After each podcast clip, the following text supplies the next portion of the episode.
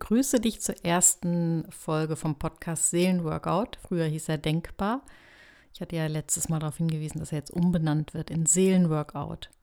Worum geht es im Seelenworkout-Podcast? Ich möchte dir helfen, dich weiterzuentwickeln, dich zu entfalten, dein Potenzial zu entfalten.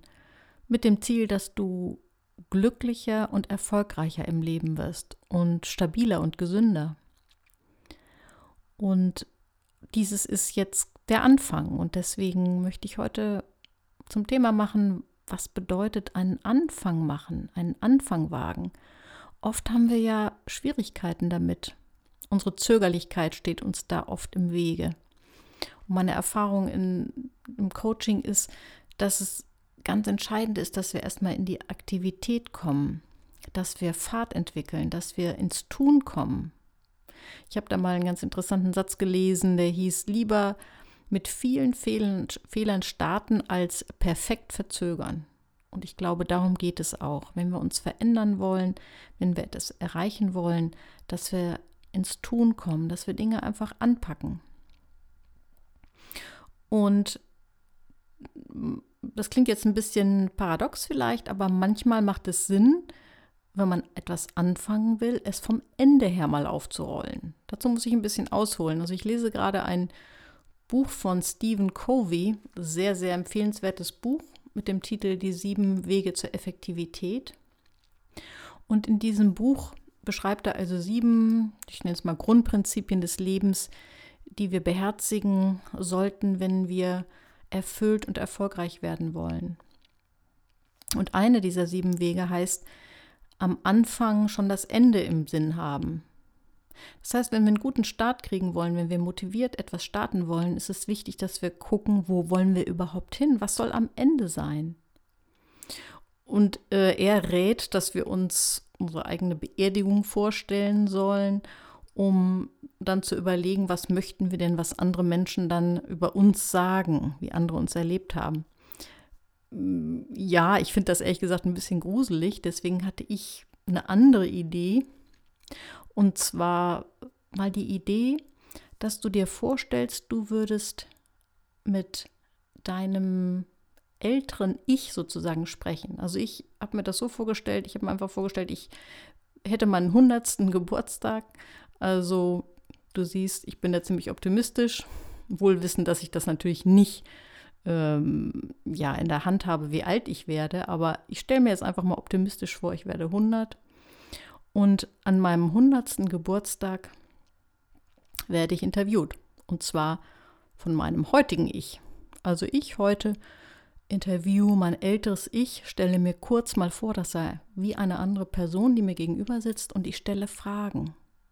Ich stelle Fragen zum Lebensverlauf. Ich stelle zum Beispiel die Frage der hundertjährigen Alice, in meinem Fall, ähm, was war denn in den vergangenen Jahrzehnten wichtig? Was würdest du rückblickend sagen, was waren entscheidende Dinge?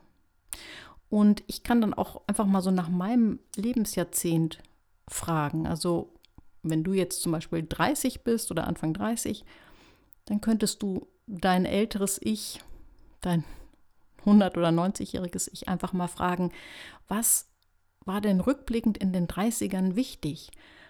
Was waren wichtige Entscheidungen? Was waren gute Entscheidungen? Was waren vielleicht auch weniger gute Entscheidungen?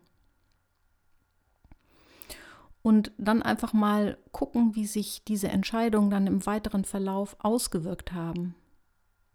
Und wenn du dieses Experiment machst, dein älteres Ich zu interviewen, dann stellt sich natürlich die Frage, ähm, wir wissen ja gar nicht, wie unser Leben verläuft, wovon gehe ich denn aus? Und da gebe ich einfach mal beherzt den Tipp, geh einfach mal vom absolut Positiven aus.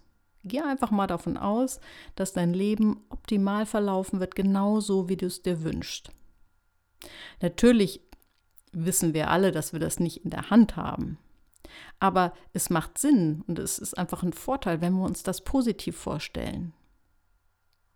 Denn wenn wir uns etwas positiv vorstellen, dann bahnen wir in unserem Gehirn, dass es sich tatsächlich positiv entwickelt. Das Gesetz der Anziehung, das, was wir denken, ziehen wir an. Das ist keine Garantie, Aber es erhöht die Chancen, dass Dinge tatsächlich sich positiv entwickeln. Also stell dir dein Leben in einem optimalen Verlauf vor und dann fragst du dein älteres Ich, was war denn wichtig in dieser Phase? Worauf sollte ich heute achten? Also hole dir einen Rat von deinem älteren Ich und frage, wenn wir bei dem Beispiel mit den dreißigern bleiben, was würdest du mir denn raten, in den dreißigern wichtiger zu nehmen oder auch weniger wichtig zu nehmen? Was sind die Entscheidungen, die für den Verlauf des Lebens entscheidend sind und was sind die Dinge, die so unwichtig sind, dass ich mir gar keine Gedanken machen muss? Und wenn wir das, dieses kleine Gedankenexperiment mal machen, dann dringen wir vor zum Wesentlichen. Was dabei passiert jetzt, ich sag mal psychologisch gesehen, ist, dass wir eine, eine innere Quelle anzapfen. Nämlich, ich nenne es jetzt einfach mal ähm, die Quelle unserer inneren Weisheit. Ich glaube, dass wir in unserem Unbewussten viel mehr Wissen haben, viel mehr Weisheit haben, als das, was bis unser, in unser Bewusstsein vordringt.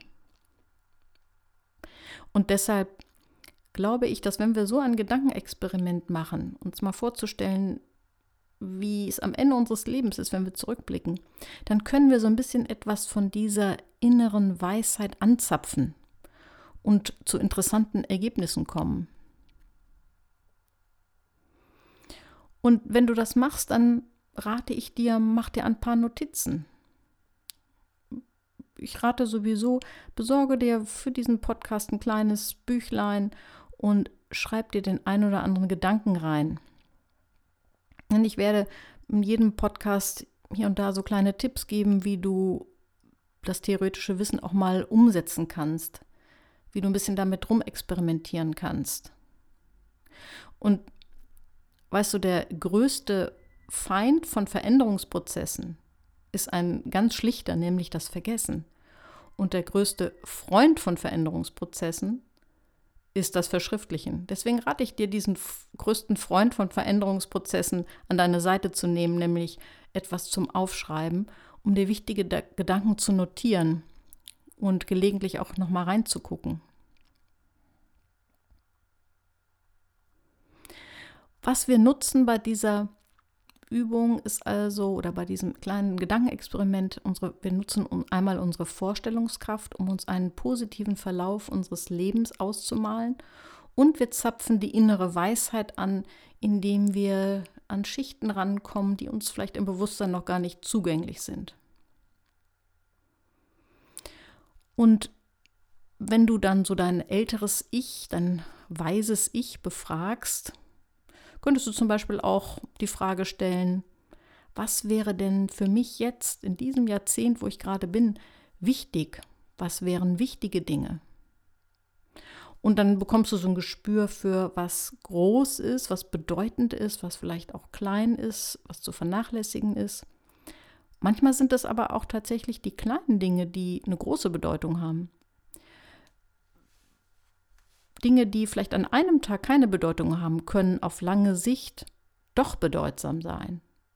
Ob ich jetzt heute, an diesem Tag, statt ein, einen Apfel statt einem Stück, dicken Stück Kuchen esse oder heute Abend eine Sporteinheit mache, anstatt mich auf die Couch zu legen oder anstatt flache Serien zu gucken, mir ein richtig wertvolles Buch mit gutem Input nehme und darin lese. Das macht für diesen einen Tag überhaupt keinen Unterschied. Das macht wahrscheinlich auch für eine Woche oder auch für einen Monat überhaupt keinen Unterschied. Aber über die Jahre, mittel- und langfristig, wenn das eine oder das andere zur Gewohnheit geworden ist, dann macht es sehr wohl einen Unterschied und prägt unsere Zukunft. Und deswegen, wenn wir mal so in die Zukunft gucken mit diesem kleinen Gedankenexperiment, dann kann uns auch klar werden, was sind heute wichtige Gewohnheiten, um unsere Zukunft, wie wir sie uns wünschen, zu bahnen.